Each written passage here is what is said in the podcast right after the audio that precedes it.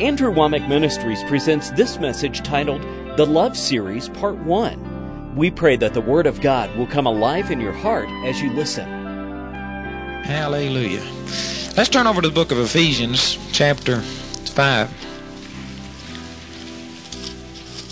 What I'd like to share is about love. I'd like to start ministering, especially in these morning sessions, some things about love. And uh,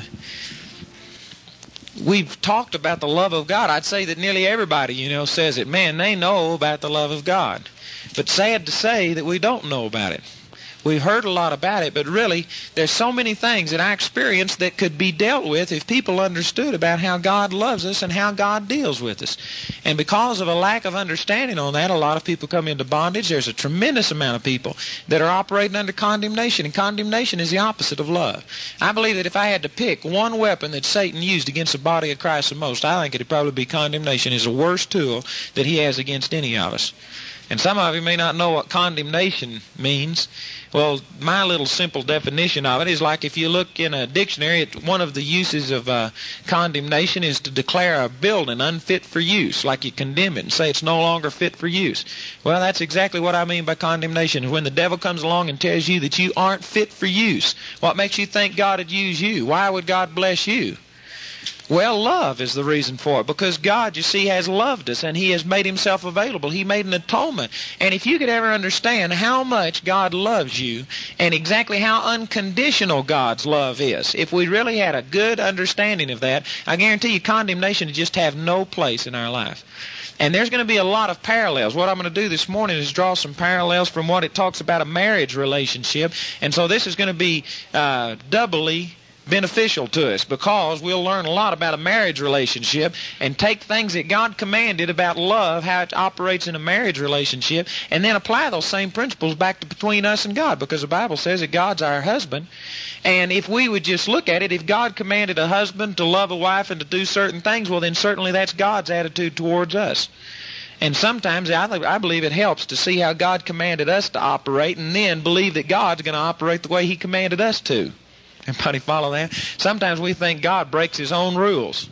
God tells us to love one another, and if they, for you know, there's a scripture that says if your brother sin against you and offend you and, and uh, come and ask forgiveness, that you're supposed to forgive him. And Peter said, how many times, Lord? Seven times? And he said, seventy times seven. four hundred ninety times in one day, we are supposed to forgive somebody if they wrong us and come against us. And it says that if it's the same thing. Now that's something, isn't it? If it's the same thing, if somebody does it four hundred ninety times in one day, you're supposed to forgive them. And then sometimes we think, oh, Lord, this is the second time in this day that I've blown it and messed up. How could you forgive me? Well, if God commanded us to forgive four hundred ninety times for the same thing, how many more times do you think God would forgive us? You see, we sometimes don't realize that God operates by the very principles that he lays down in the Word. And we've really got a warped impression of the love of God. So anyway, I know that everybody says, well, man, I know that God loves loves me, but I think that we need to really understand it, and we need to apply it to our life. And when you do, the Bible says out of Galatians chapter five verse, or excuse me, uh, Gal- yeah, Galatians chapter five verse six, that faith works by love. And when you get God's love functional on the inside of you, it's not hard to believe God. One of the big reasons that our faith has not been more functional is not because we haven't heard faith. Now, there may be some of you that haven't heard faith, and I'm not saying that we've preached on it too much, but I'm saying that there has been enough things ministered about faith to see the dead raised, to see miracles happen. And it's evident because all of us at one time or another have seen our faith work, but it's not a consistent type of faith. What's the reason behind that? I believe that one of the biggest reasons is because we don't continually operate and, and uh, live in the love Love of the Lord, and faith works by love. And so since our love is so up and down, and since we feel like God's love for us is so up and down and so conditional, your faith won't work. But when you find somebody, and when they can really get established in the fact that God loves them, I mean regardless of what they've done, God loves you just like you are. If you can receive that, I guarantee you faith will immediately abound, because faith works by love. Faith is an is a product of love. Amen? So if you're having a faith problem, you got a love problem. Everybody believe that? Well, that's the truth. Amen? Amen or oh me, it's the truth anyway. Praise God. In Ephesians chapter five, let's look at some scriptures. And this is where the Lord was speaking to uh, husband and a wife and telling them how to love one another and how to submit to one another. In, in Ephesians chapter five, in verse twenty-one, it says, submitting yourselves one to another in the fear of God. Now, when you start talking about a marriage relationship, many times people over uh, emphasize one aspect, or, un, one aspect or the other, and one of the biggest needs among the body is a balance today, that we don't just overreact and emphasize one thing at the exclusion or at the expense of another. The Scripture says that you've got to submit one to another. Now, the Bible talks about a wife submitting unto her husband, but this says submit one to another. And did you know that a husband has to submit unto his wife? Amen or oh me. That's the truth. And a lot of people don't like that. But if your wife speaks the truth, brother, you ought to submit to your wife. Did you know it? There's a lot of people that lord it over their wife and say, you are supposed to submit to me. Jamie was dealing with somebody that this has been a problem with them just recently. And the husband's sitting there saying, you aren't a submissive wife, and he's trying to lord it over. Well, that was a part of the curse out of uh, Genesis chapter three, where Adam and Eve, when they rebelled, there he was to rule over her. That was a part of the curse, and Jesus redeemed us from the curse of the law. And praise God, you aren't just under somebody's thumb. There is a godly submission, which I'm not trying to teach on, amen. I don't want to get off into all of that area, but I just want to say that it, it is a submission one to another is what this Scripture says. The actual way that a godly home is supposed to function, and of course this is dependent upon both partners seeking the Lord and operating the way they should. But the way that God intended for it to be is that the Lord rules the home. And the Word of God dominates the home. And if the child comes up and quotes God's Word, you bow the knee to it, amen. God's Word rules in the home. If Jamie comes and says something, and if she can show me from God's Word where I've missed it, I'm supposed to submit to God's Word. I don't care if it comes through Jamie, amen.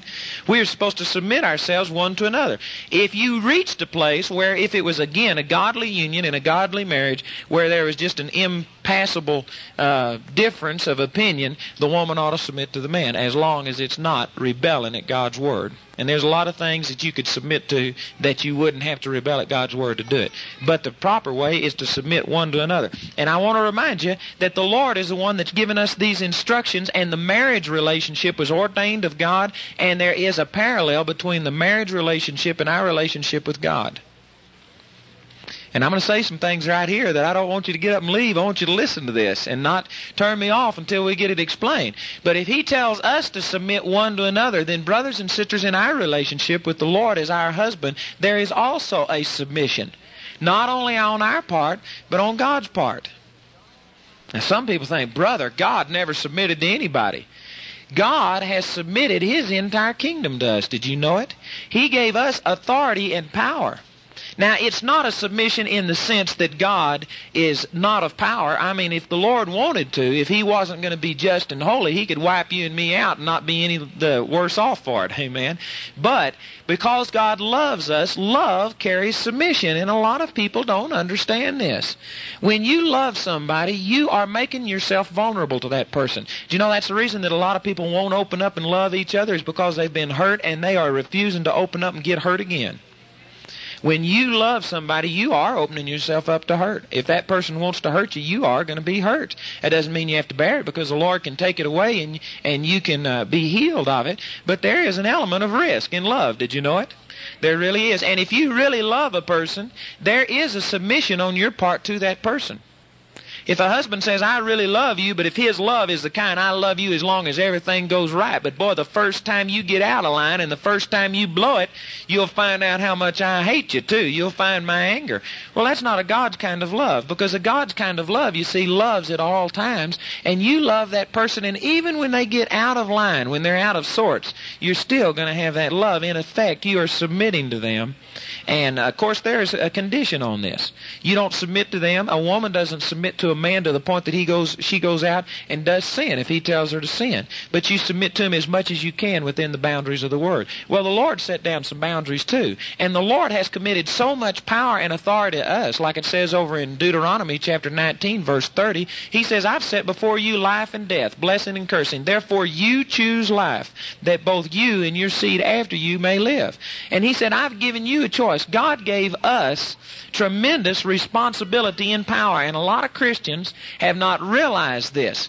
But when God gave that to us, when he committed this power to us, he in effect made himself submissive to the word that he gave us. If you don't take what God gave you and use it, God cannot move in your behalf. He will not move in your behalf because he would have to violate his word. Is everybody following that? You can shake your head, yes or no. I want you to get this, amen. Praise God. If you aren't getting it, we're going to go back over it again till you get it. The Lord committed certain powers and authority to us. Like, let's take the example of uh, forgiveness of sins. The Lord has done everything about forgiving a person's sins that he's going to do. The Bible says out of First John chapter two, verse two, he says that Jesus is the propitiation for our sins, and not for ours only, but also for the sins of the whole world. The sins of the whole world have been paid for. Did you know that? Jesus has already died for their sins. And if a person gets saved today, Jesus is not forgiving their sins today. Their sins have been forgiven nearly two thousand years ago. They are receiving what Jesus has done for them. Y'all see that? But the Lord Jesus doesn't go die for a person. He doesn't Uh, make an atonement for their sins. It's already been done, and in effect God has done his part, and he gave, he gave us his word, and he said that if you shall confess with your mouth the Lord Jesus and believe in your heart that God raised him from the dead, you shall be saved. He has taken salvation and has submitted it unto us. You are the one that chooses whether you're going to receive salvation or not. God does not choose and ordain some people to be saved and some people to be damned. God has given the choice unto us, and he has submitted his salvation, what he did at Calvary, unto your will. If you will to receive it, it's yours. If you don't will to receive it, it's not yours, and it will not benefit you. So you see, the Lord has put that under our control. And did you know that the Bible says out of Acts chapter one, I want you to look at this scripture, Acts chapter one, this is something that a lot of people have never seen. We use this scripture to minister the Holy Spirit, and that's true, man. There's a lot of powerful things in this. But in Acts chapter one, let's start reading. In verse four, it says, "And being assembled together with them, Jesus commanded them that they should not depart from Jerusalem, but wait for the promise of the Father, which saith he, Ye have heard of me. For John truly baptized with water, but ye shall be baptized with the Holy Ghost not many days hence. When they therefore were come together, they asked of him, saying, Lord, wilt thou at this time restore again the kingdom to Israel? And he said unto them, It is not for you to know the times or the seasons, which the Father hath put in his own power." They asked a question and said, when is the end coming? When's the second coming? When is the kingdom restored to Israel? And he said, that is not in your power. That is in the power of the Lord. Amen? But then the very next verse says, but ye shall receive power. Now I want you to connect those verses together. We take verse eight out to talk about when you receive the baptism of the Holy Ghost, you receive power, which that's true. But what kind of power? Well, it's power to be a witness, as it goes on to say. It's power to operate in the gifts of the Holy Ghost, power to do all of these things. But what I want you to see, if you'll compare it with verse seven, he is saying that you are receiving power. Now, in verse seven, there were certain things that it, when it says they were in the power of the Father, that meant that they were not under your control. They are under the control of the Father. Everybody follow that? But on the opposite hand, when you receive power, that means that this power gives you authority, and it's no longer in the control of the Father. It is at your control. Everybody get that? Can you see that from those scriptures? And a lot of people don't like that. They say, man, I don't want that kind of responsibility. Well, God gave it to you. He gave it to you for your own good so that you wouldn't have to be out here floundering and just at the mercy of the devil. He gave you the same divine authority and power that the Lord Jesus had. He made us a joint heir with the Lord Jesus. But it also brought responsibility, and that is that if you don't learn what your responsibility is and learn how to operate it, then God will not, you can say cannot, because he won't violate his own holy nature. He cannot intervene in your affairs and bring the deliverance that you are praying for unless you do what he has given you to do.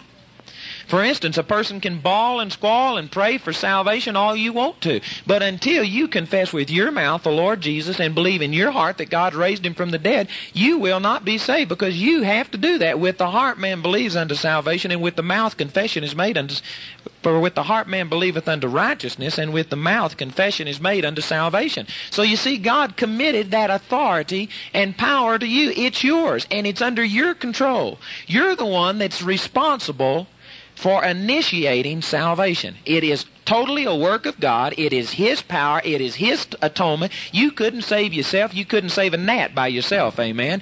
But God, even though it's His power, it is at your disposal. So you are the one that, in effect, initiates and decides for salvation, amen. God brings it to pass. But you're the one that it's under your control, it's under your power. And so the scripture right here says that when you receive the Holy Ghost, you receive all kinds of power. That means all kinds of things are put under your authority.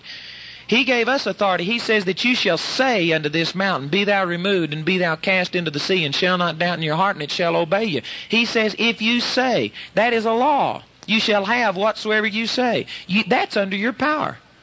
And did you know that we have not been receiving miracles from God because we haven't been putting our talk in agreement with God? People have been bellyaching about the economy and talking about the economy and complaining and carrying on and doing this and doing that. And guess what? They're getting exactly what they say. People are always telling me, say, well, this thing about positive confession, it just doesn't work for me. And I said, it works perfect. And they say, what do you mean? You say, well, you said it didn't work for you, and it just worked, amen. It's not working for you. You got just exactly what you said. Brothers and sisters, this is the law of God, and it works whether you know it or not. This is one of those things, it's like gravity. It'll work for a believer or an unbeliever. Did you know it? An unbeliever can go to confessing God's Word. There's a lot of people out in the carnal realm that have taken Dale Carnegie courses, and they sit there and look at themselves in the mirror and say, you're the best salesman in this region. You can do anything. You can sell anybody. And some people think that's weird. That's a godly principle, and sad to say, a lot of carnal people operate in it better than a lot of Christians, because Christians have been taught to say, oh, we're so unworthy, and oh, we're just sinners saved by grace.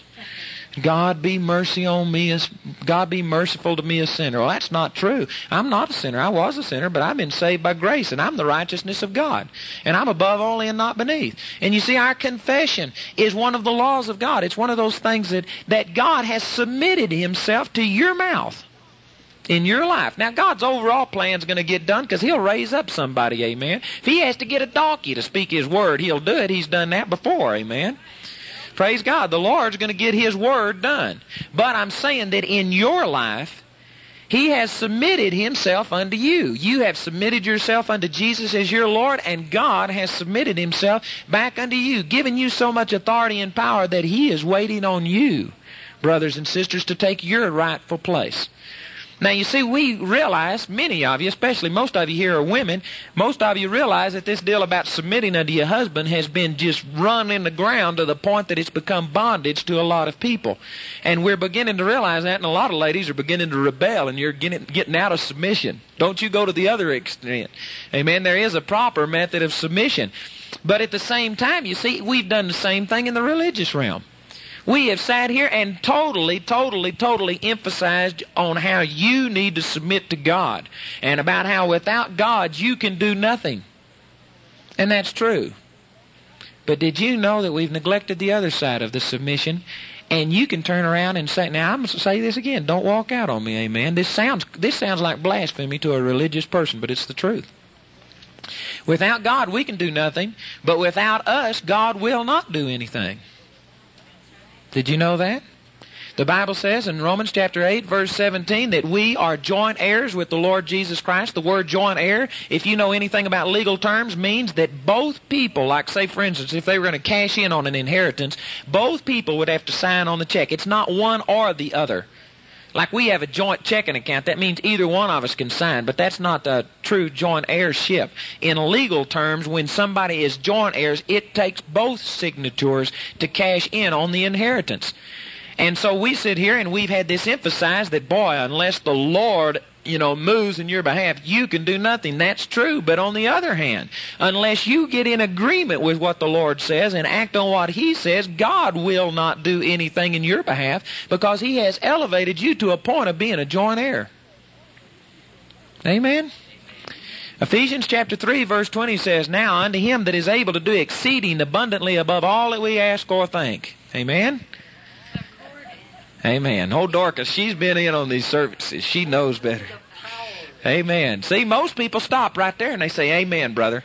If I'm in a place where I've not ministered before, I can always get people to say, amen, that's what it says. And that is not what it says. If you read that verse and put a period after that, you are not reading that verse. It is not a true statement that God is able to do exceeding abundantly above all we ask or think. That is not true.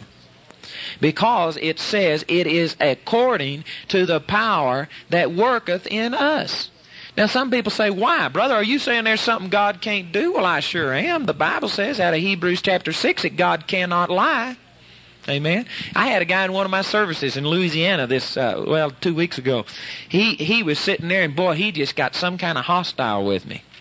And he stood up, and he started saying, brother, God's sovereign. There's nothing that God can't do. I believe in a sovereign God. There's no limitations. You can't place any limitations on God.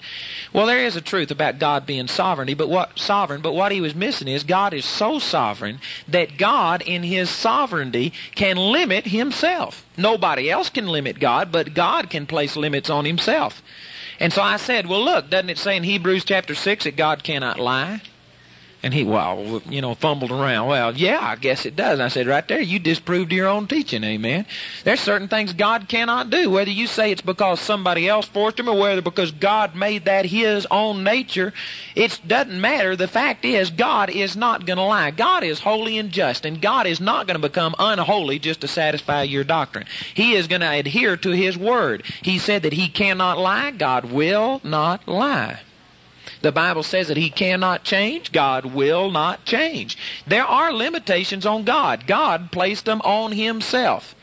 And whether a person likes this or not, one of the limitations that God has placed on himself in your life, now not this is this isn't over everything, but in your life, he gave you certain authority and power, and if you don't let that power work in you, God cannot do exceeding abundantly above anything that you ask or think. It is according to the power that works in you. If you don't know what this power is, and if you don't get in God's word and stir it up, it will not work in your behalf. You will not see God minister and set you free. And this power that it's talking about is not desire. Desire is great, but desire is not faith. Did you know it? There's a lot of people that desire things from God. That's not what it's talking about. The power that it's talking about is the gospel. And as Jack quoted this scripture out of Romans chapter one, verse seventeen, the power, the gospel is the power of God unto salvation to everyone that believeth, for therein is the righteousness of God revealed from faith to faith. So the gospel, the word of God, is what is the power. As you let the word begin to work on you, and of course along with that goes faith, because the Bible says faith comes by hearing the word. So as the word begins to work on the inside of you, then God is free to move and confirm the word as you move. But you see, there are certain laws that God set down. Amen? Boy, if you understand that, it'll change your thinking on a lot of things. Many of us are waiting on God. I've prayed and I'm waiting on God to do something. You aren't waiting on God to heal you, because God's healed everybody he's going to heal. God's not healing any more people. Did you know it? He doesn't heal people today. He healed them two thousand years ago. According to First Peter chapter two, verse twenty-four, it says, who his own self bare our sins in his own body on the tree, that we being dead to sin should live unto righteousness, by whose stripes ye were healed. We were healed. Were healed. That means it's past tense. We were healed by his stripes nearly two thousand years ago, and Jesus hadn't died and borne any stripes for anybody since. The Bible says out of uh, uh, Hebrews chapter one, verse three, that he is seated at the right hand of God the Father. Jesus is not not up there working. He is seated because he has done his work. And according to First Corinthians chapter fifteen, he is now waiting on us to make his enemies his footstool. Oh, sure. I mean, he's not sitting there asleep. But what I'm saying is his atonement is accomplished. Amen. His atonement is done. He is not dying for people's sins. He is not bearing their stripes for their healing. It's already done. And so we aren't waiting on God to heal us. God is waiting on somebody to believe his word and let the word of God begin to stir on the inside of them and stand up, and you speak healing. You command healing. You command deliverance. You speak to Satan. You see, we've heard this example about rebuking the devil, and I think probably most people here are aware of the fact that you don't pray and say, Father, rebuke the devil for me. You don't ask God to rebuke the devil, because Mark chapter sixteen says, these signs shall follow them that believe in my name, they shall cast out devils. You are the one that has authority over the devil. God has committed it unto you, and if you don't cast the devil out and if you don't speak to him, he's not going to move, because God's not going to do it. He's already beat the devil, did you know it? God's already stripped the devil. He's already done hand-to-hand combat with him through the body of the Lord Jesus, and he stripped him, according to Colossians chapter two, verses thirteen and fourteen, made a show of him openly. There is no contest between God and Satan. The only battle now, Satan's not fighting God, Satan's fighting you and me. And the Lord gave us his authority, and if you don't take that authority and rebuke the devil, it won't get done. Satan's not going to get rebuked unless you rebuke him. Now we realize that. Well, it's the same thing. Let's read on in Mark chapter sixteen. Not only do these signs follow them that believe, you cast out devils, also you have to speak with new tongues. This is one of the reasons that, man, I stumbled and stumbled and stumbled trying to speak in tongues. I was raised a Baptist for one thing, and I was taught that all this was wrong. And I sure didn't want to do anything that was of the flesh. Any of you like that? I didn't want to do anything in the flesh. So I was determined that I wasn't going to speak in tongues unless God just flat took my mouth, and I mean made me speak in tongues. I was going to make sure it was of God. As a result, for two years, I sought speaking in tongues without getting it, because I thought that God was going to make me. Now, this is my own example. This is very crude. A lot of people don't like this, but this is the way God ministered it to me. You can take it or leave it, amen. But I actually had the concept that speaking in tongues was going to start down here, and it's going to be like when you throw up, that it was going to start coming, and you could put your hand over your mouth and do whatever you wanted to, but it was going to it was going to come out. You just couldn't stop it. And that's the way that I thought speaking in tongues was going to be, and that's the reason it, it took so long to come. But then I heard a guy one time preach out of Acts chapter two, verse four, where it says that they spoke with other tongues as the Spirit gave them utterance. They did the speaking. The Spirit gave the utterance, but they did the speaking. And then it says in Mark chapter sixteen that these signs shall follow them that believe, they shall speak with new tongues, just as they have to cast out devils. In the same sense as you don't ask and then God casts the devil out, you don't ask for tongues and then God makes you speak in tongues. You have to talk in tongues. It is not the Holy Spirit speaking in tongues. Did you know the Holy Spirit does not speak in tongues except through a gift of tongues? Now, there's a difference between a gift of tongues that operates in a church assembly and the speaking in tongues that you do on your own. But the speaking in tongues that you do as a believer, as Mark chapter sixteen talks about, the Holy Spirit doesn't speak in tongues that way. Did you know it? It is your spirit. Out of First Corinthians chapter fourteen, I believe it's verse fourteen, says that if I pray in an unknown tongue, my spirit prays. Not the Holy Ghost. My spirit prays. The Holy Spirit gives the utterance, gives the inspiration. It's the exact same thing as I'm up here preaching right now. I believe that God is directing what I'm saying. I believe that God's inspiring it. I really do. I believe that God's anointing what I'm saying. But did you know if I'd have stood up here and if I'd have said, Lord, I don't want to get in the flesh. I only want to say the words that you want me to say. And if I'd have stood up here and I've opened up my mouth and stuck my tongue out and just waited on God to start moving it and make me talk, do you know we'd still be sitting here?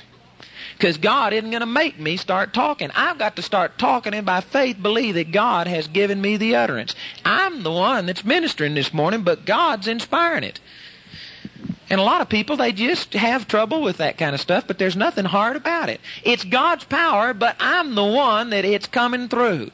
I'm the one that's speaking. Well, you're the one that speaks in tongues. The Holy Spirit doesn't speak in tongues. Your spirit speaks in tongues. The Holy Spirit inspires it and gives you the utterance.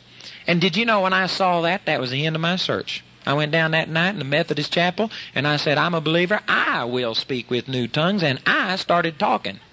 Of course, I got embarrassed and fell down and asked God to forgive me, and it's two more weeks before I got up enough courage to do it again. But that's where the victory came, and I started speaking in tongues, and I still speak in tongues. Amen?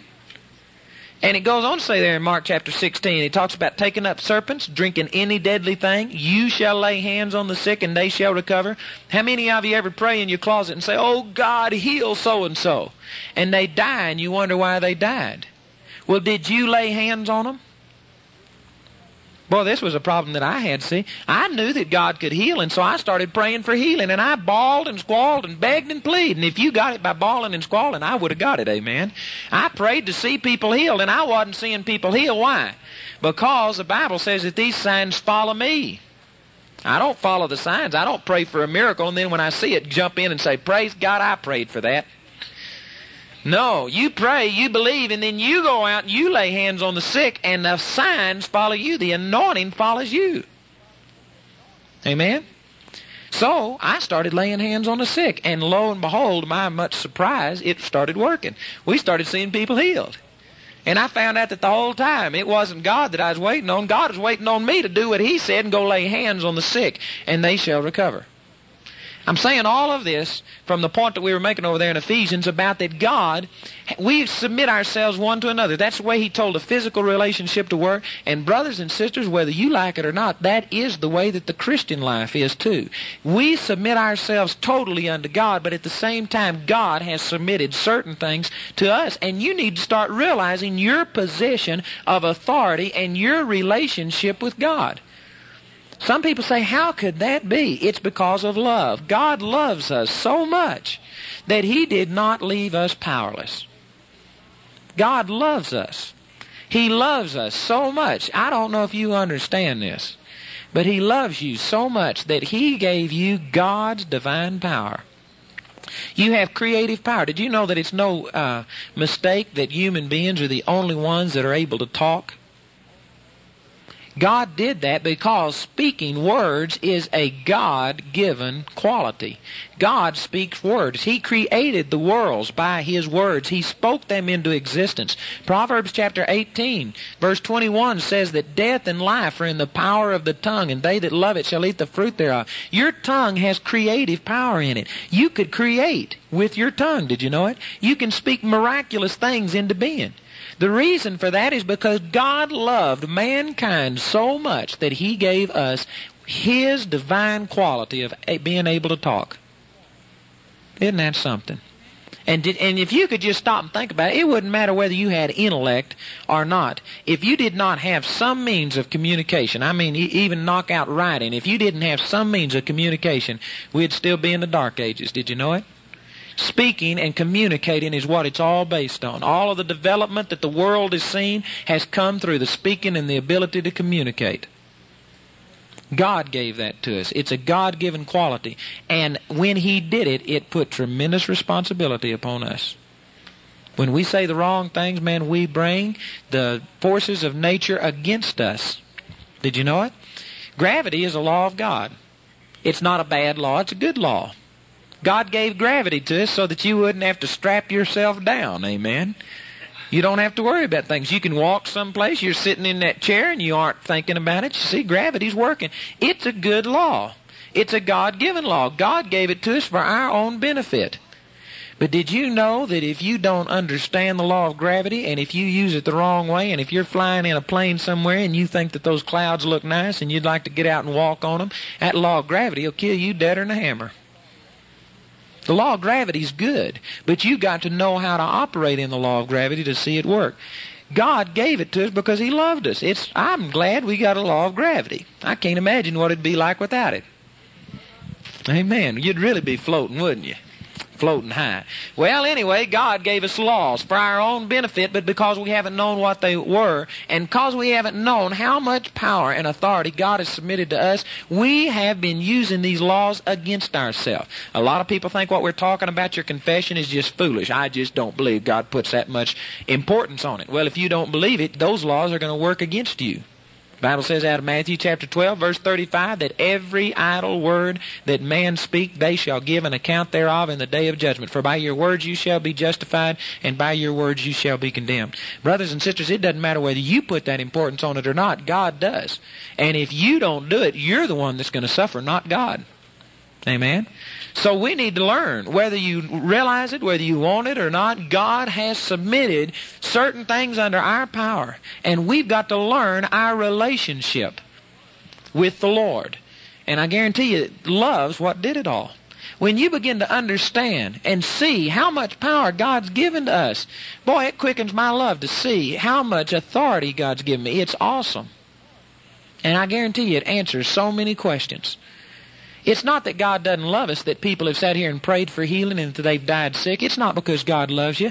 Quite the contrary, God loves you so much, He gave you enough power to manifest healing. And it's not that God didn't love you, it's that God loved you so much, He gave you so much authority and so much responsibility that you didn't use, that you kept Him from moving in your behalf. Through you not knowing what the laws of God are that govern faith, that govern healing, that govern deliverance, whatever it is that you're praying for. Some people think, why did, why did God do this? Well, it's because of God's love. He didn't do it. Because of His love, He submitted it unto us, and we did it. Amen? Some people think God sure seems to be mean. It's quite the contrary. He loves us so much that He gave that power to us, and we're the ones that's missed it, not God. Amen? Praise the Lord. Let's go back to Ephesians chapter five. I got a little sidetracked, but that's good. Everybody needs to know that. Everybody needs to know that. We need to submit ourselves one to another in the fear of God. The husband and wife relationship has to have this working. Not only does the wife need to submit to the husband, but the husband needs to recognize a wife's position, and the husband needs to submit. Amen? Submit one to another. And this is exactly what the Lord is doing with us. Wives, submit yourselves unto your own husbands as unto the Lord. For the husband is the head of the wife, even as Christ is the head of the church, and He is the Savior of the body. Now right here, he emphasizes how much this comparison he's talking about is spiritual. And I personally believe that when he's talking about the physical relationship right here, he's not really speaking about the physical relationship. He's using it as an example, talking about our relationship with the Lord. And you can see that as it goes on down in verse thirty-two. It says, "This is a great mystery, but I speak concerning Christ and the church." And then he says, "Nevertheless, let every one of you in particular so love his wife, even as himself, and the wife see that she reverence her husband." So in verse thirty-two, he says, look, this is a mystery to you, but he says, I'm talking really about Christ and His church, but it still will apply to the physical relationship. So the point that he's making right here is actually a spiritual relationship, and we've not seen that. Man, we've emphasized about how the wife needs to submit herself unto the husband. We've emphasized a lot of these things, but the main thing that he's talking about here is the love that God has for us. Now, as it talks about the man being the head of the wife, this is talking about in the physical relationship that the man is a domestic head of that wife. There's some people that teach that a man is a woman's spiritual head. And I've even heard people go to the extent to say that a woman cannot really approach God unless her husband's in right relationship, because he in effect is a mediator. He's her head and she has to go through him to get to God. Brothers and sisters, that's not so. That's the same thing the Catholics are doing and going through a priest to get to God. You don't have to go to a priest. You've got a high priest, the Lord Jesus. A man is not a woman's spiritual head. He is a domestic head in physical matters relating to this earth. Amen. I can verify that by this scripture right here. Verse twenty-three says that he is the head of the wife, even as Christ is the head of the church, and He is the Savior of the body. Now, that's not talking about that Jesus is the Savior of the body, because that word Savior is not capitalized. That word Savior is a small s. You look in Titus, you look in all of the other places where Jesus is spoken of as being a Savior, and, and Savior is capitalized. It has a capital S on it. It's talking about that the husband is the Savior of the wife.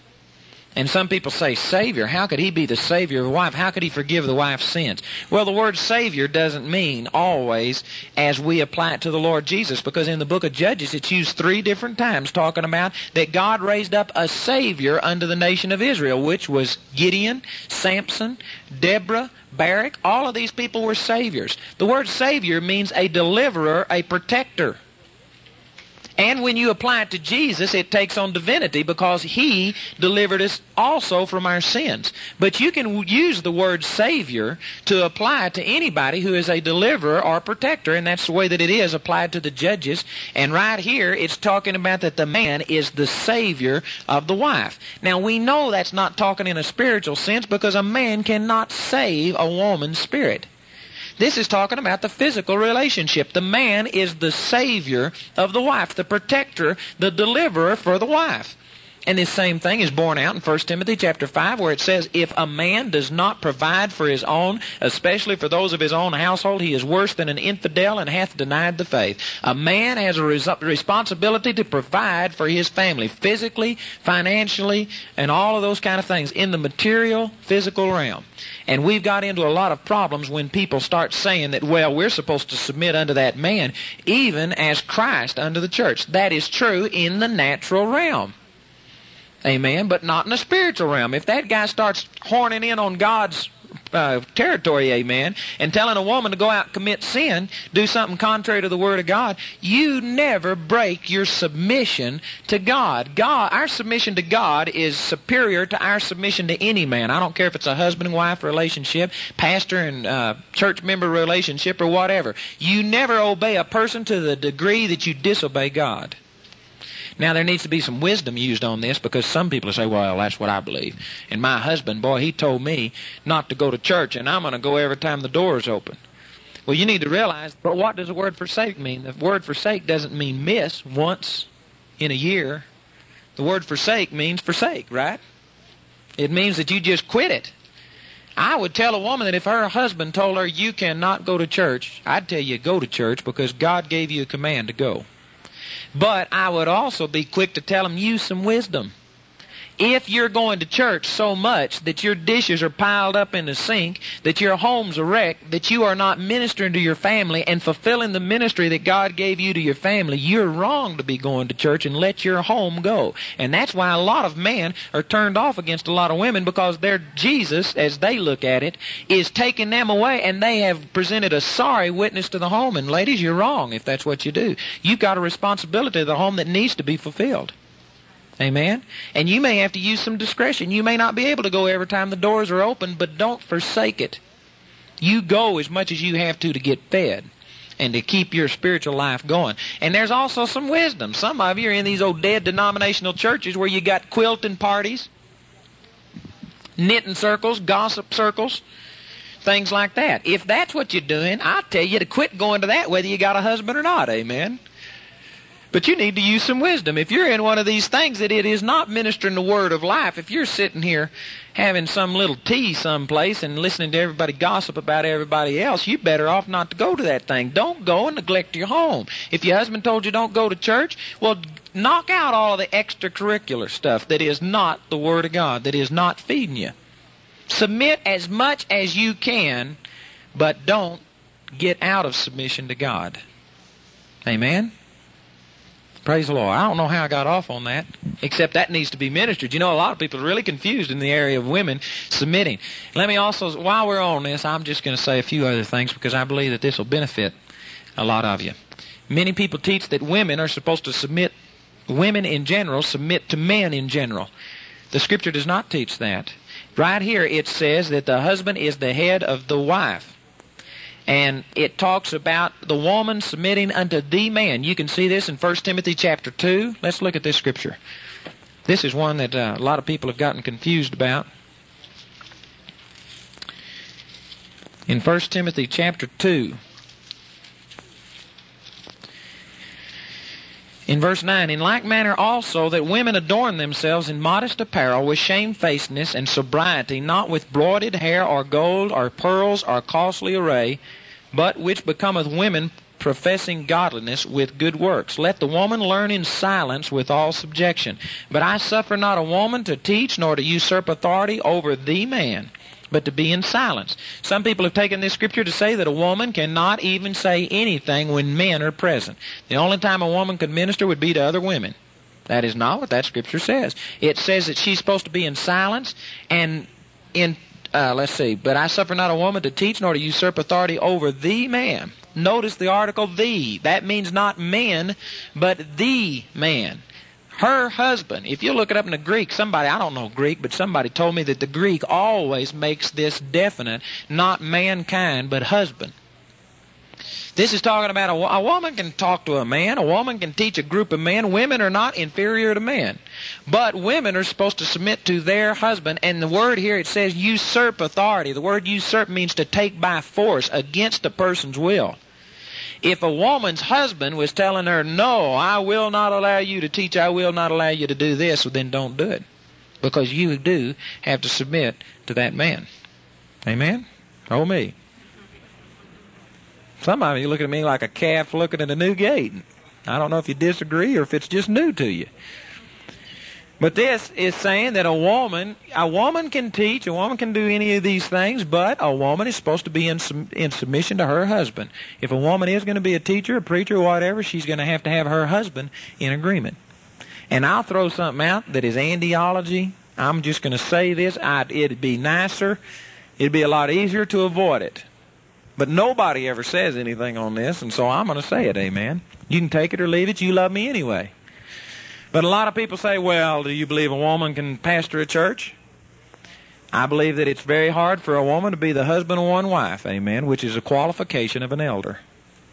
So I personally think that a woman is out of place to pastor a church. But as far as any other ministry, I think that a woman is fine to get up and teach, to minister at a meeting like this, to proclaim the gospel, to be on the radio, to do anything. Really, amen. Yeah. Marilyn Hickey and the relationship that they got up there, Wallace Hickey's the pastor of the church. She's a teacher, and she ministers in that church. Her husband's in total agreement, and I think it's a good situation. I really do. I think it's a godly order, and I think things are fine. But if she was the pastor of that church, I believe that it's very impossible for her to be the husband of one wife. Amen? Praise God. And answered all those questions, didn't he? I tell you, I got a good, I got a good friend who is a woman, and she's pastoring a church. And she is being used of the Lord. She really is. And God's using her. And somebody says, well, that can't be of God. Well, brothers and sisters, I don't think that it's the best way. I don't think that God ordained it to be that way. But I, God used a donkey one time. Did you know? You don't have to be perfect for God to use you. I pastored three churches. And God used it. And we saw a lot of miracles happen. But did you know I have, I have been led to believe by the Lord recently that I have just now really found where God wanted me to be. I'm doing now what God wanted me to do. And if I had a quit before I got into this part of the ministry, I would have missed God's will. God's will never was for me to pastor a church. Somebody says, well, were you sinning against the Lord? No, at the time, I wasn't prepared for this, and God used me in that position. And it, it was used, but it was a temporary step, and God used me. But I can also show you that there's a lot of things that I was believing for as a pastor of a church that we saw great things happen, but we never saw it happen the way that I've seen other people who are called to pastor a church and are in the exact position that God wants them to be. Boy, things just mushroom. Ours was a struggle. We saw good things happen, but it wasn't quite the way that it should be. This ministry, boy, I mean, things are exploding. We can't keep up with it. We really can't. We're just snowed under. I believe it's because this is exactly where I'm supposed to be, and it's working. The other was not wrong. If somebody had come up and said, man, you're sinning against God, I wasn't sinning against God. God would have dealt with them because I was doing what I was supposed to do at the time, but it just wasn't God's perfect will. This lady, I believe, has a tremendous ministry. She was uh, killed. Her husband killed her, and she's raised from the dead. Amen? Comes back and tells everybody about it. She's got a good testimony. She's got a good ministry. She's strong in faith. And God's using her. But I think that as you continue to watch her, you'll find out that she's not going to be in that position very long, and God's going to move her and get her into the place where he wants her, and it'll function better. Amen? I'm not against her. She can pastor that church if she wants to, but if she is to ask me, should I, I'd say, how could you be the husband of one wife? Amen? And some people think, well, brother, that's just a principle. Well, I believe it means just what it says. You can take that or leave it. Amen? But the whole principle, if you'll look in the Word of God, when it's talking about women being in subjection, it's talking about unto their own husband, not unto mankind. I had a lady one time come to me at a meeting, and uh, I was, I think, eighteen years old. I guess, I don't know if I was even that old. But anyway, I was about eighteen or something, and I went to this meeting in Nacogdoches, Texas, at this Baptist encampment. And after it was over, everybody had gone except for me and about these three ladies, and they were riding home with me. And this other lady, she had her car. She was going a different direction, but some of them were riding home with me. And uh, this lady's husband went on back, and her car broke down. Her water pump, pump broke. And she just started to get beside herself, and then she stopped, and she says, well, the Lord says that I am supposed to be in submission to the man. He says, you're the man here, and so it's your problem. You take care of it. Man, I didn't know come here from Sikkim about that. I was the kind of guy, you know, that I couldn't go get things taken care of very well. And she just dumped it on me. I spent all that day running around asking people how to fix a water pump and trying to check out which is the best place and do this. I, I'd ask her if she had any money, and she says, you just take care of it. She wouldn't give me anything. And it was miserable. And I didn't know any better. I tried to do it. And I think finally she just, you know, she knew a lot more about it. She's like forty years old, and she's submitting unto a seventeen or eighteen-year-old kid, getting everything taken care of. I didn't know what to do. And she thought that she was really doing a godly thing. Brothers and sisters, that is not what the Scripture says. She was not supposed to be in submission to me. That is foolishness. And I rebelled at it, and did you know that she used that kind of submission on her husband, and did you know that today they're divorced? They're separated, and they were supposed to be spiritual giants. But they're divorced, and I'm convinced that that kind of su- submission is one of the big things that broke that marriage up, because that is not what God meant by a wife submitting herself. Amen? Praise God. Well, anyway, that's all free. We weren't even supposed to be ministering on that. So anyway, back in Ephesians chapter five. It's talking about the husband is head of the wife, even as Christ is head of the church. Let's take this in the spiritual sense and look at the Lord being our husband. The Lord is responsible for us. And boy, this will help you tremendously in the area of finances if you could get this impression of the Lord. Because in the same way as a husband, as Scripture says out of First Timothy chapter five, that if any provide not for his own, and especially for those of his own household, he is worse than an infidel and hath denied the faith. Now that is a strong statement. If a man is not working and making ends for his family, and of course you got to be careful here about what standards you put on providing for your family. Some some women might say, well, I don't have a gold-plated Cadillac sitting in the driveway. My husband's an infidel. He hadn't provided for me. Well, that's, you know, not so. But a woman needs to be taken care of. A family needs to be taken care of. And if a man doesn't do it, he's worse than an infidel. That means a lost person, a person who is uh, reprobate to the gospel. And God's the one that said that. Turn it around and use it as him being our husband. If the Lord didn't provide my needs, then the Lord would be worse than an infidel and deny the faith. Praise God. I know that's not coming to pass. Boy, if you can see this relationship, you can see how much it is God's will to supply your needs. And some people think that God's the one that has willed us to go through this poverty.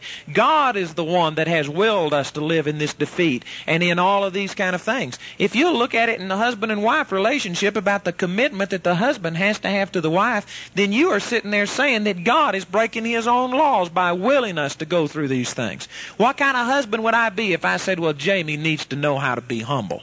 So I'm going to get rid of her washing machine and dryer, amen. We're going to get rid of the dishwasher. She's going to have to start using a scrub board, go down to the creek, do all of these things. If I was to start imposing those kind of things on her, boy, somebody ought to come tell me something, because that's just not right. Now, I'm not saying you've got to have those things, but she does have them. And for me to sit there and take them away from her, to sit there and try and make her humble, that's not the way that you do something like that. That's wrong. That's misplaced. And yet this is exactly, see, what religion has been putting forth about, well, God is letting you stew in your juice. God's the one that's put you in this situation and made you poor. God's the one that's done all of these things to humble you. If we were to accuse a man of doing that to his wife, you'd send the welfare after him. You know what? They got laws against some of those things. And yet we've accused God of the same thing. Why? Because we haven't understood that God loves us at least as much as he commanded a husband to love his wife a thousand times more. But you see, we haven't understood this. We have not looked at the relationship between man and wife and realized that that's really the relationship that God has between the uh, himself and between his children. And we need to realize it. Praise the Lord. The Lord has ordained for us to prosper. God wants to provide for you. It says out of Psalms chapter thirty-five, verse twenty-seven, it says, let all those that favor my righteous cause say continually, let God be magnified, which hath pleasure in the prosperity of his servant. God is pleased in you prospering. God is pleased for you to prosper. God is not pleased when you don't prosper. Y'all see that? If you would understand that, faith immediately would be activated, and you'd quit rolling over and letting e- the economic situation bind you. Who cares what the world's doing? Who cares what the United States economy's like? God's my husband, amen. He's my father, and he's providing for me, and he delights in me prospering, and the Lord's going to get it to me, amen. I don't care how he does it, it'll be honest. But he's going to get it, and I'm going to get it, and God's going to supply my needs. And immediately that activates faith. There was an instance where Jamie and I, when we first got married, I was trying to provide for her, but I wasn't doing very good. I thought that it was sin to go out and work if you was called to preach. And I got that, uh, I came by it honest. I was sincere in it, but I just misunderstood things. I, I shared this with a pr- pastor this last week who somebody had come through and condemned him because he was out working and making money on the side. He was putting about half of the money that came into that church a month in it himself. And he was really condemned, and he thought he was sinning against the Lord, and he had to go get some building materials, and I went with him, and on the way over there, he was kind of apologizing. He says, boy, I wished I could get out of this. I know that I'm doing the wrong thing. And, man, I just shared with him, I said, you aren't doing the wrong thing. The Bible says, out of First Corinthians chapter eight, or chapter nine, those that preach the gospel shall live of the gospel. And the Lord showed me that's proportional. If I'm preaching to two people a week, I can't expect to live of the gospel full time because I'm not preaching full time. If I get to where I'm preaching and ministering and it takes all the time I've got to be able to do it, I can expect to live of the gospel full time. In effect, you see, a minister receives wages for what he does just like a person out working on a job. If you are ministering full time and ministering and supplying the needs of people, he says those that hear receive spiritual things, or it is your obligation to minister back carnal things. Just like if you went into a restaurant and if you got food, amen, and if you bought a meal and if uh, you wouldn't sit there and eat in somebody's restaurant and then go across the street and put your money over there. You pay where you get the food. If God's people would understand that, I guarantee you the pe- people that are preaching the Word of God would be prosperous, and the people that aren't would get starved out. But there's some people, I hope it's not any of you, but there's some people that are in these old dead, dried-up churches, and you put your money into that old dead, dried-up church, and you go listen to somebody else to get your food. And you put your money into that thing. That's wrong. Amen. You're supposed to give where you're being fed. But what the Lord was showing me was I was ministering to so few people. I mean, they used to stay away from our meeting by the droves. Amen. It was something else.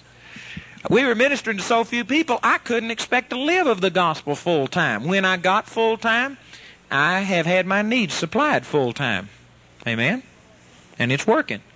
But when the Lord showed me that, I went out and I just believed the Lord, and I'd do one week's worth of work, spend the rest of the time studying, but I'd get enough money in one week to supply me for a month. I wasn't out trying to, you know, become rich in the go- in the world system. My desire was to preach the gospel, but I did what it took to fund me and to help it until I got to where I was full time. I shared that with that man, and it just set him free.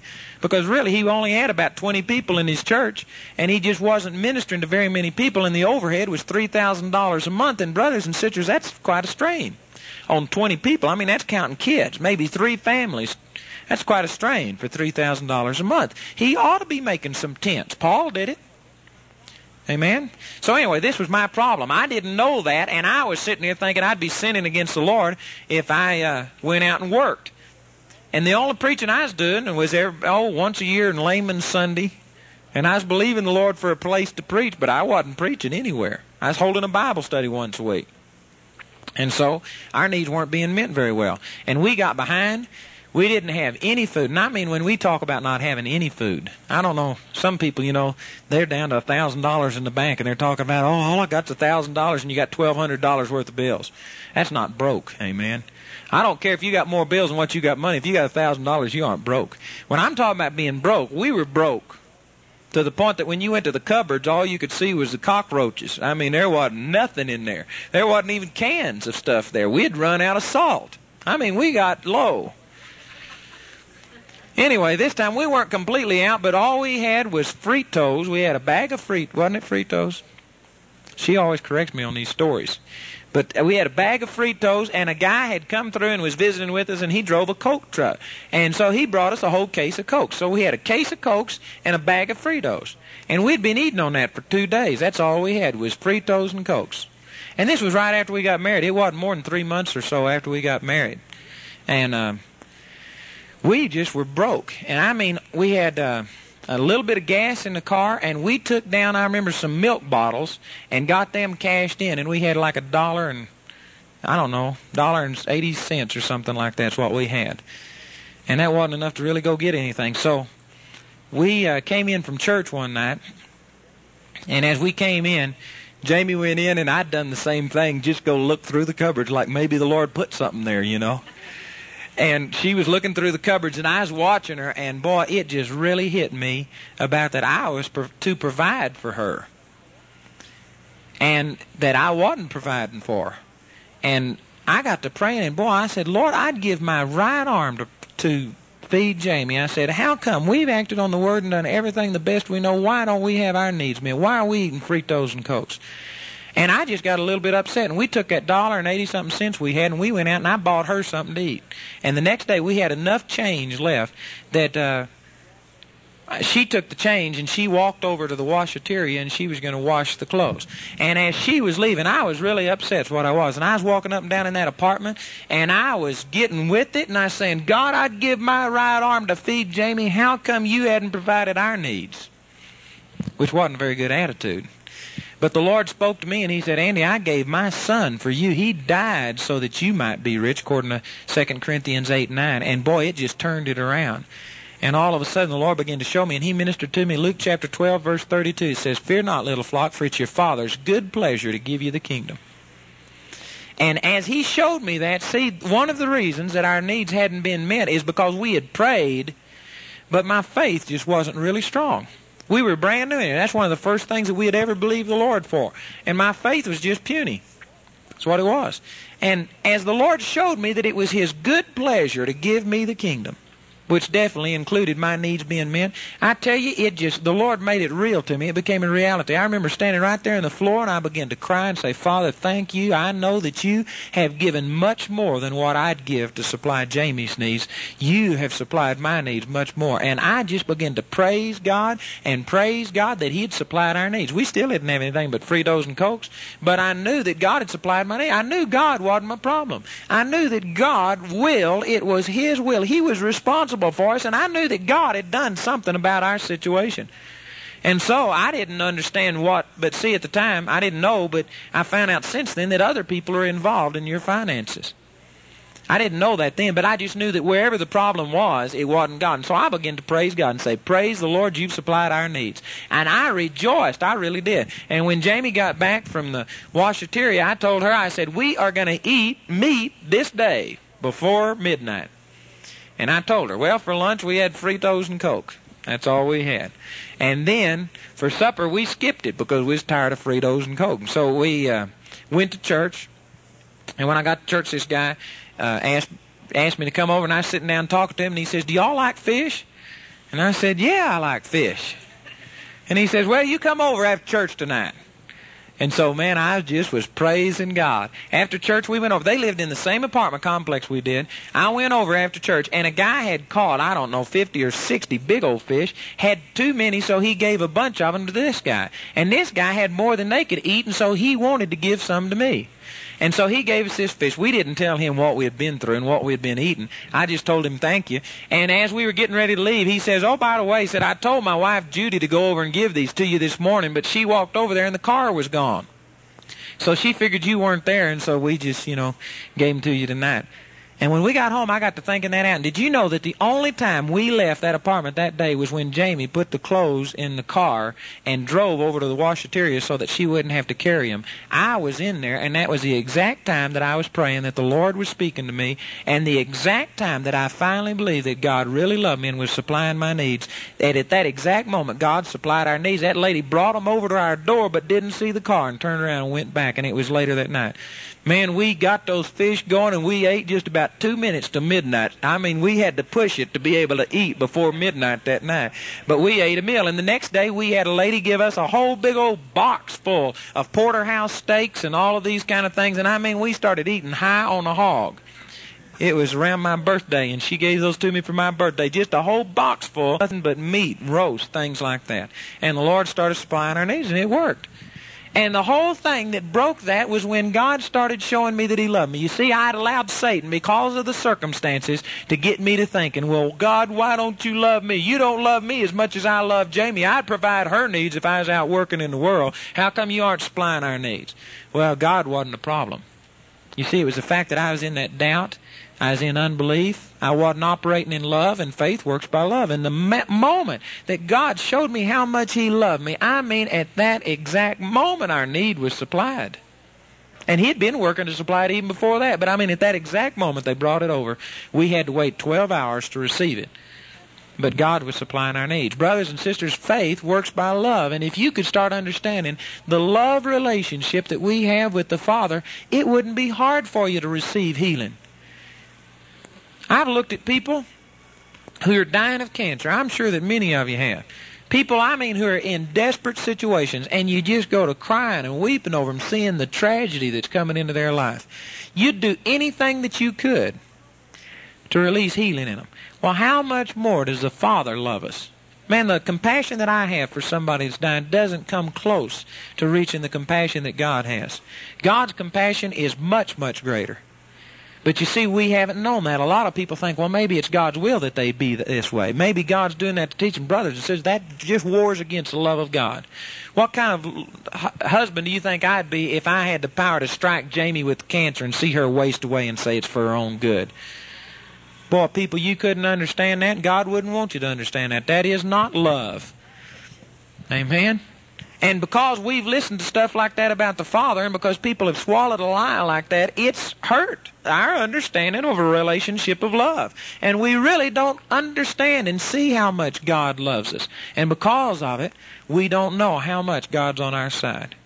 Boy, you need to sit down and you need to let the Lord minister to you and just establish in you how much God loves you. And when you see that, boy, you'll be able to stand against cancer and say, Father, thank you. I know, I know above anything else that a loving God doesn't want this on me. I know that you've given me your power, and I know it's your will to break this. And praise God, your faith will get activated when you get love established on the inside of you, and you can start seeing yourself come out of a lot of these things. You get out of your fits of depression if you really understood God's love and knew that, man, God didn't ordain that. A lot of us think God's punishing us with those kind of things. We'll get into that later. Hadn't got time to do it today. But that's not God. Boy, the love of the Lord, when you understand it, it'll begin to set you free, and it'll teach you some things about this. Amen? Praise God. We didn't get very far today, but we said a lot of good things. If you'll stick with us, I believe that by the time we get through, you're going to start understanding how much God loves you, and it'll faith will be a result. We aren't ministering specifically on faith. We're ministering on love, but your faith will be quickened. Amen. And you'll be able to go out here and believe and receive your needs met. This is the end of the morning session, and now the beginning of the evening session, August the twenty-eighth, nineteen eighty. God's people wouldn't be settling for the bondage and the defeat that's in their life if they understood how much God loves us. But sad to say, religion today has painted a picture that God doesn't love us. Oh, they say God loves us, but with their actions, they're the ones saying God's the one that killed your child, God's the one that made you poor, God's the one that's made you sick, God's the one that's made all of these problems for you. And I tell you, brothers and sisters, you can say what you want to with your mouth, but your actions carry more weight. We got a teaching on child training. Many of you have been listening to Jamie's series on child training. People have responded real well to that. And a child, you can tell them the right thing, but if you're living like a devil in front of them, your actions are going to carry more weight with them than what you say. Actions teach louder than words. There was a song that we used to sing, that, and it said, what you are speaks so loud that the world can't hear what you say. Amen? Pretty good principle in that. And you see, this is what religion's been doing. Religion taught me to believe that God could do anything. And if you'd have asked me, could God heal? Certainly God could heal. But you know what they taught me by example? That the first time you get sick, go to the doctor. I didn't know anything in the Bible about call for the elders of the church and let them anoint you. I thought it meant call for the doctor, amen. Where did I get that from? By example. That's where I got it from. And yet I would have been the first one to stand up and say, Brother, God can heal if he wants to. You see, I have went by people's example. That's what everybody goes by. And and I, the example has been that we really haven't received the love of God. When you understand how much God loves you, you'll break out of that bondage that you're in. If God's on your side, what are we doing in bondage? Amen? Because God has the power to break us out of it. And if He's on our side and if God loves us, if you can ever understand that, I'll guarantee you, you'll go to resisting some of those problems and things that have come upon you. You really will. So there has been a tremendous, tremendous deficiency, I believe, among the body of Christ in recognizing some of these exact principles right here that we're talking about. We ought to believe that God loves us as much as He told a husband to love his wife. I've heard Kenneth Copeland say before that if somebody was to come up and say that his earthly dad had done what they've accused his heavenly dad of doing, he'd punch him in the nose. If somebody said that his earthly dad was the one that killed this little baby over there or maimed him with some kind of a disease, he'd punch him in the nose for saying that about his earthly dad. And yet we let people say that about God the Father all the time. Somehow or another we think God the Father operates in less love and less compassion than an earthly man. Well, that's just not so. We need to get back and start realizing that God is love. That's not a characteristic. That is one of his, that's his nature. That is what He is. God is love. And God is not going to change. God operates in love. Amen? And if you'll understand this as a basic principle, I guarantee you faith will begin to work. Faith will begin to work is exactly what the Scripture says. Well, we got down to verse twenty-four. Let's look at verse twenty-five of Ephesians chapter five, and remember that this is still speaking concerning the Lord and His church. It says, husbands, love your own wives. Excuse me, love your wives. That's the same thing. You aren't supposed to love somebody else's wife. Amen?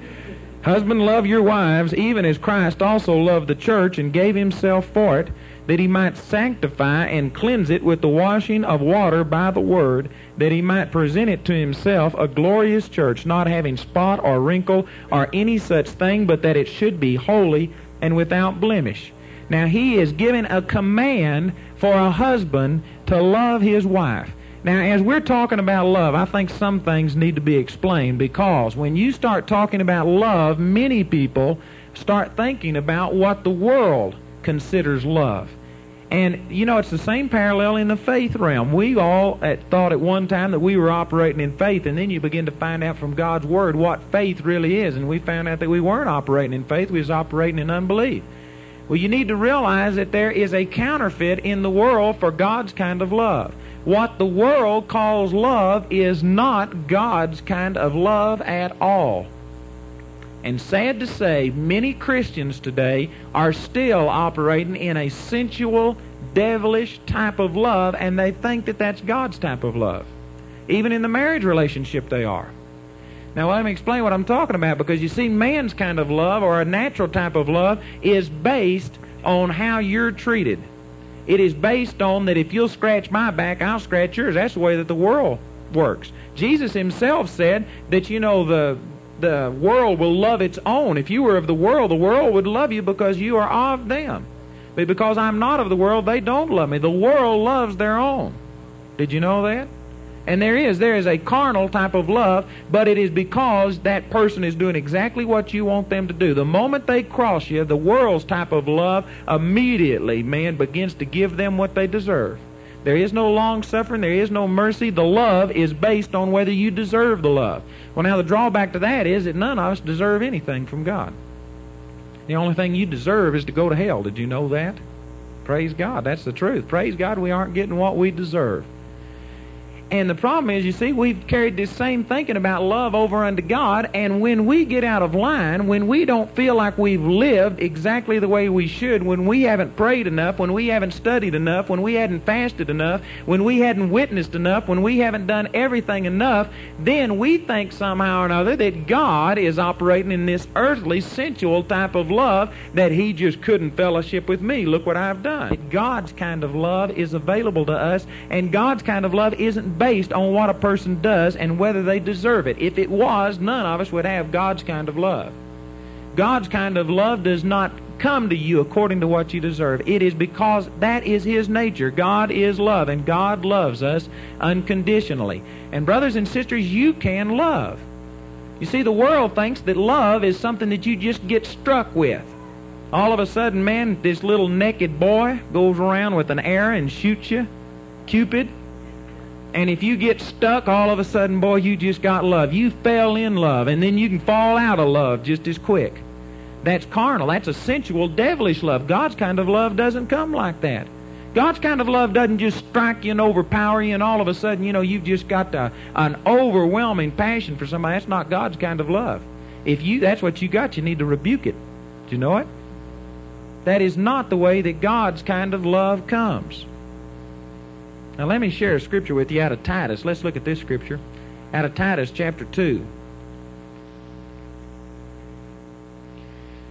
In Titus chapter two, it's given instruction unto the older women. In verse three, it says, "The aged women likewise, that they be in behavior as becometh holiness, not false accusers, not given to much wine, teachers of good things, that they may teach the young women to be sober, to love their husbands, to love their children, to be discreet, chaste, keepers at home, good, obedient to their own husbands, that the word of God be not blasphemed."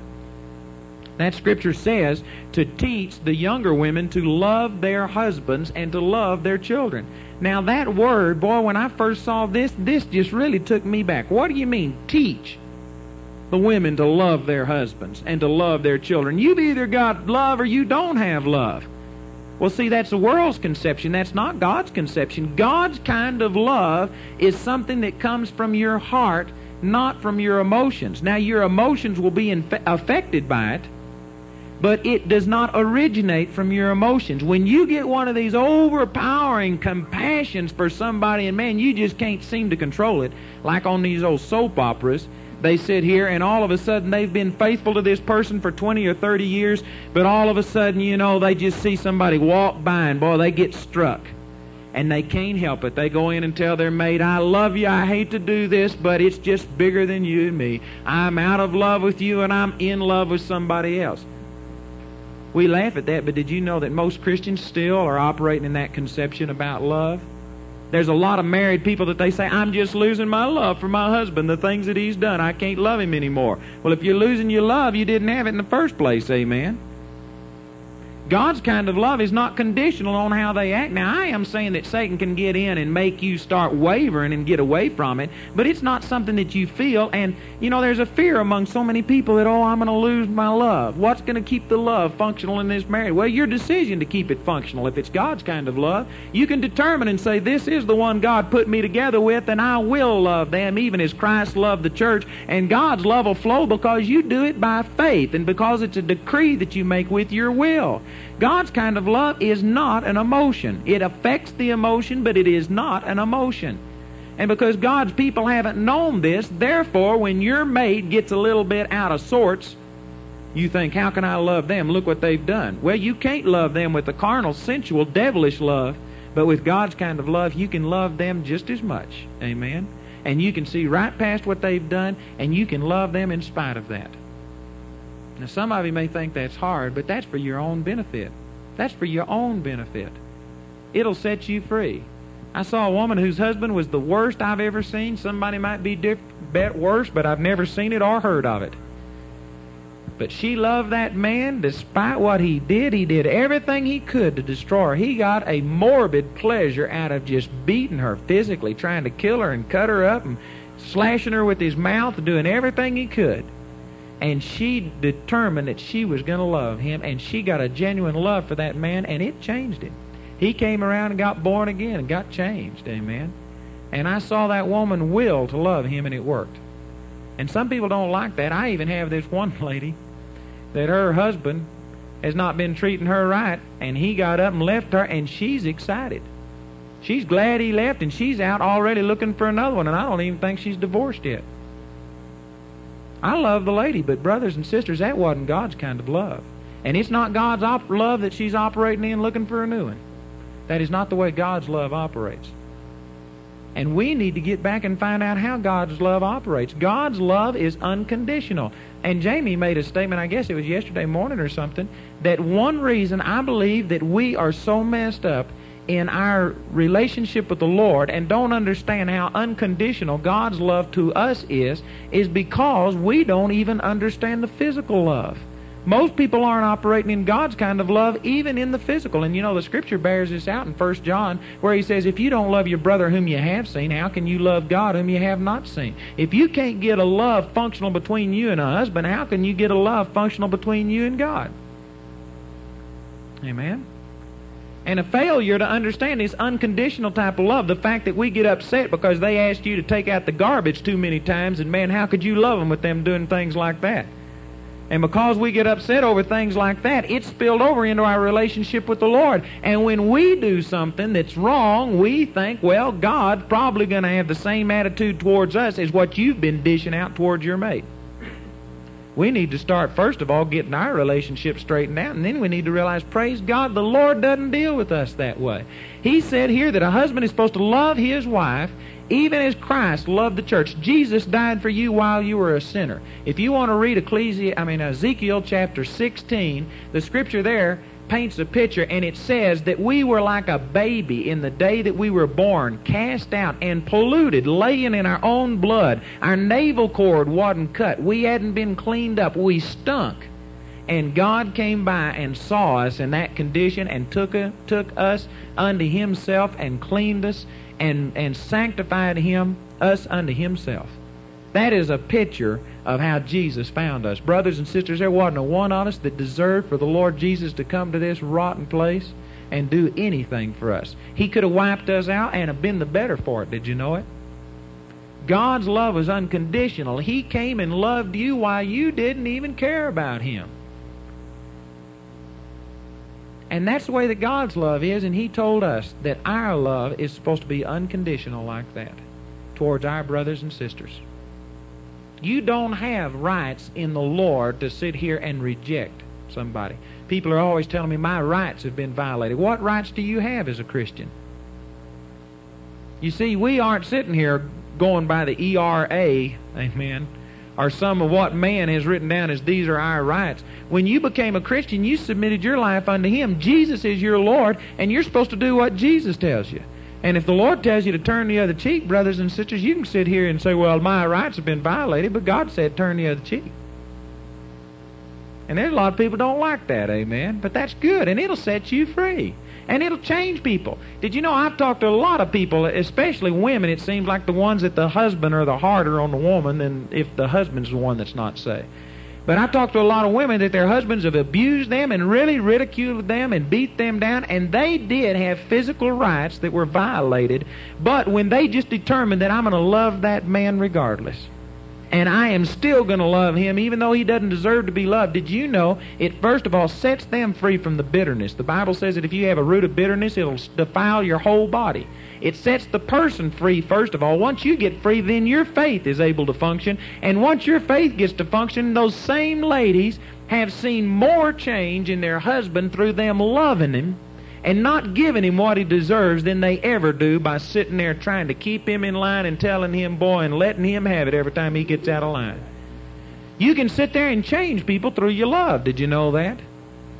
And some people think, well, bro, this is hard. I got some rights, and they've been violated. You're better off to sit here and just surrender your whole rights unto the Lord. I took a group of kids one time to a Baptist camp, and this was a real fundamental type Baptist camp. And uh, these guys had long hair. Their hair wasn't really long. It's just down over their ears. I don't even think it's down on their shirt, but they had long hair. And the people at the Baptist camp told them they couldn't be saved. They was lost. And just really came down hard on them and let them have it. That's true. You believe that? I know what you're saying. I caught you. Amen. Anyway, that's what they were telling these guys. And these guys at first, boy, they got mad. I mean, these guys were really giving them a rough time. In the mess hall, they'd sit there and say, hey, is it a girl or a boy? And they'd ridicule them and make fun of them and carry on. And I mean, they were being used of the devil to ridicule these guys. And so I caught them, and they were standing out on the lawn, and they were sitting there in a huddle is what it looked like. And I walked over, and boy, they were planning their strategy. They had the scriptures down, and they were going to take it to those guys, and they was going to let them have it. They was going to get up at the next service and grab the mic and let them know where they had missed it. And I just said, look, I said, I don't think that's the thing to do. And they said, but you know, we got some rights. And I said, in the Lord Jesus, you wavered your rights. You're supposed to be a Christian, and the Lord told you to love them. And I said, all you're going to do by giving strife back is just start a cycle. That if they give strife, you give strife, they give strife, and it just is given and it's multiplied back unto you. I said, you need to break the whole thing and turn around and love them. And did you know the Lord opened those guys' heart, and they saw it, and they, they started praying, and they said, Lord, I forgive those guys, and we pray and believe that you're going to open up their hearts. And did you know that they'd go into that mess hall, and I I got a little upset. I thought a few times about standing up and letting those guys hear a few things. But those guys, they'd sit there and make fun of them and whistle at them and act like they're a girl and all these things, and they'd just sit around and turn around and say, brother, I love you in the Lord Jesus. And they just loved them. And did you know by the end of that week that some of those guys who were hitting them the hardest turned around and he says, you know what, you showed me that you've got more of God functional on the inside of you than what I do. Says, I wouldn't have responded the way you did if I'd have treated, if you'd have treated me that way. And did you know the Lord used that and opened up their heart and turned them around, praise God. Brothers and sisters, the Bible says that love is like heaping coals of fire upon a person's head. Did you know it? That's what it says. It's like heaping coals of fire on a person's head. Out of Romans chapter thirteen, it says, be not overcome of evil, but overcome evil with good. Don't sit there and turn around and react to people in strife. Strife is the enemy of faith. It's the enemy of love. It's the opposite of love. And a lot of people, you see, are trying to get the faith principles down. Man, they've learned, well, I'm going to go out and confess this, and I'm going to do this, and I'm going to do that. But what they don't understand is the Bible says out of James chapter three that where envying and strife is, there is confusion in every evil work. Envying and strife opens up the door to every evil work, every device that Satan has. That means cancer. That means any kind of sickness, disease, that means marital problems, that means your children being overrun by the devil, people around you being murdered, car accidents, anything that you want the devil to do, you can open the door to it through strife. And there's a lot of faith people today that are trying to get faith functional, and they're fighting like cats and dogs with their husband or with their wife or something like that. Somebody does something and they blow up just like that, and they wonder, why isn't my faith working? You got to realize the Bible says, Galatians five six, faith works by love, and strife is not love.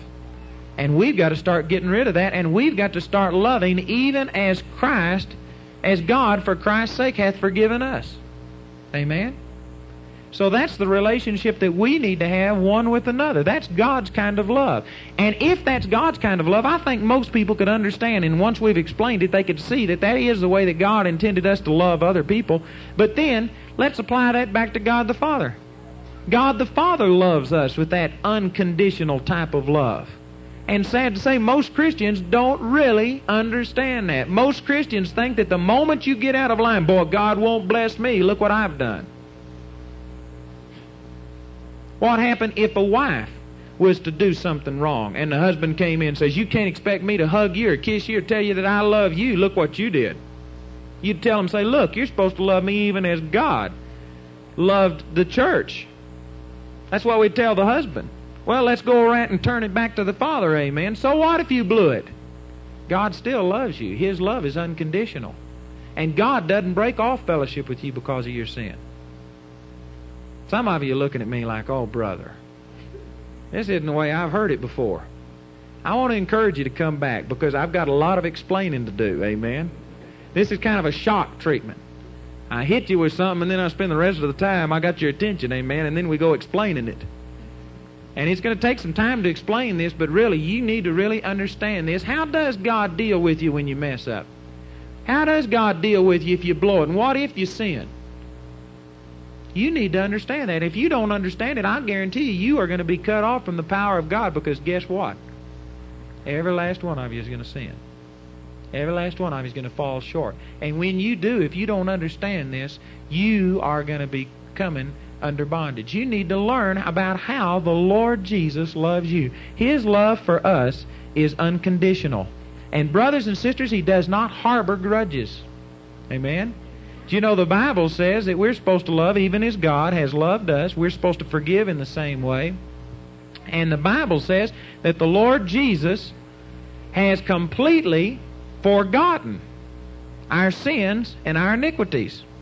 You aware of that? Let's look over here in Hebrews chapter eight. And it says this.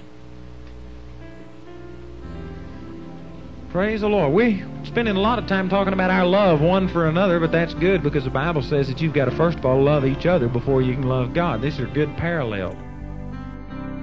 We hope that your heart has been quickened by hearing the Word of God through this message. Remember, Andrew Wommack Ministries operates a helpline that you can call for prayer and information at seven one nine, six three five, one one one one. We have a ministry website at w w w dot a w m i dot net, and you can write the ministry at P O Box thirty-three thirty-three, Colorado Springs, eight zero nine three four. Until next time, we pray that you will reach out by faith and receive everything that is yours through God's grace.